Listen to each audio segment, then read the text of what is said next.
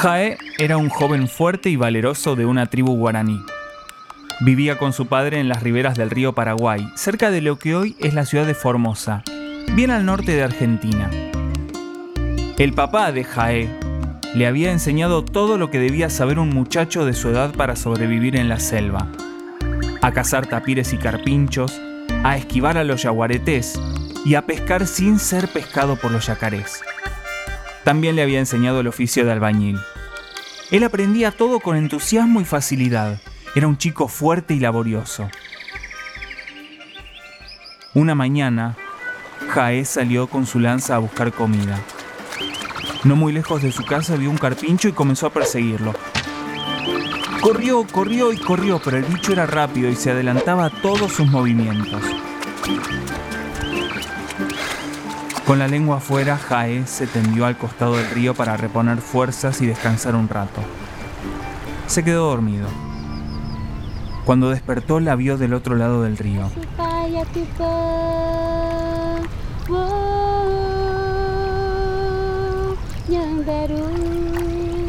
De largos cabellos negros y ojos vivaces la muchacha más hermosa que había visto en su vida.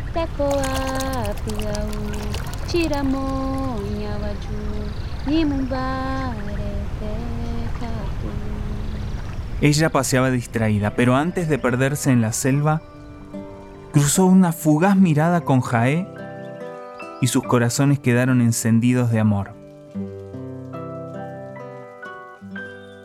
Cuando volvió a su casa, Jaé le contó a su padre lo sucedido. Describió a la joven y éste le contestó, Ella es Yunca, la hija de nuestro cacique. No será fácil ganarte su amor, pues su padre es muy severo.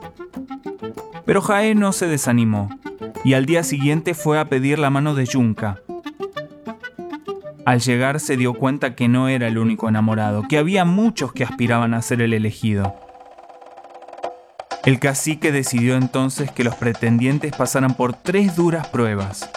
Una carrera a pie, una competencia de natación y la tercera y más dura sería una prueba de resistencia donde los contendientes tendrían que quedarse muy quietos dentro de un cuero de yacaré por varios días sin ingerir más que agua.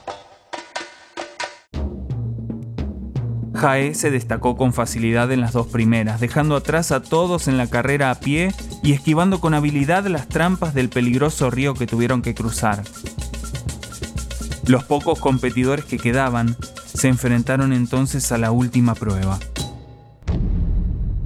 Todos fueron envueltos en cueros frescos y así dejados, bajo el agobiante sol de la selva. A medida que los cueros se calentaban, estos se ponían más apretados y los pretendientes, uno a uno, iban abandonando. Solo Aguará y Jaé quedaron en competencia. Aguantaron algunos días. Aguará también era fuerte. Soportaron el hambre, el calor, el frío de la noche, los mosquitos y un sinfín de calamidades casi sin moverse ni pronunciar palabra. Hasta que llegaron ellas. En filita con pasitos mínimos pero decididos. Una colonia de hormigas coloradas. Aguarales tenía pánico porque una vez lo habían picado, entonces gritó casi llorando que lo sacaran de aquel cuero caliente y apretado y todos fueron a socorrerlo olvidándose del pobre Jaé. Cuando se acordaron, ya había pasado un buen rato y apurados fueron a proclamarlo vencedor, pero se encontraron con una sorpresa. El cuero estaba vacío, pero se oía un ruidito desde adentro. Todos se asomaron para ver qué era. Entonces, desde adentro de la piel, escapó una pequeña avecilla que sobrevoló el lugar posándose en una rama. Todos supieron que era Jaé, que no había soportado más estar metido en ese cuero y ahora era libre para siempre. La hermosa indiecita comprendió entonces cuán inmenso era el amor que él sentía por ella y le pidió a Tupá, el dios bueno, que la transformara a ella también en pajarito y así sería su fiel compañera. Y Tupá accedió. Así nació el hornero.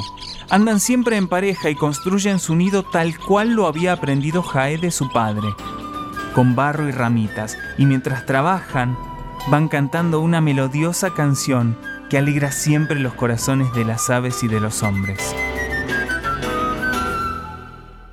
Leyenda guaraní del hornero.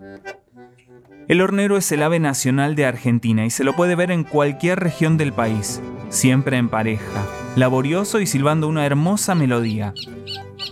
Su nombre original en guaraní es Ogaraití.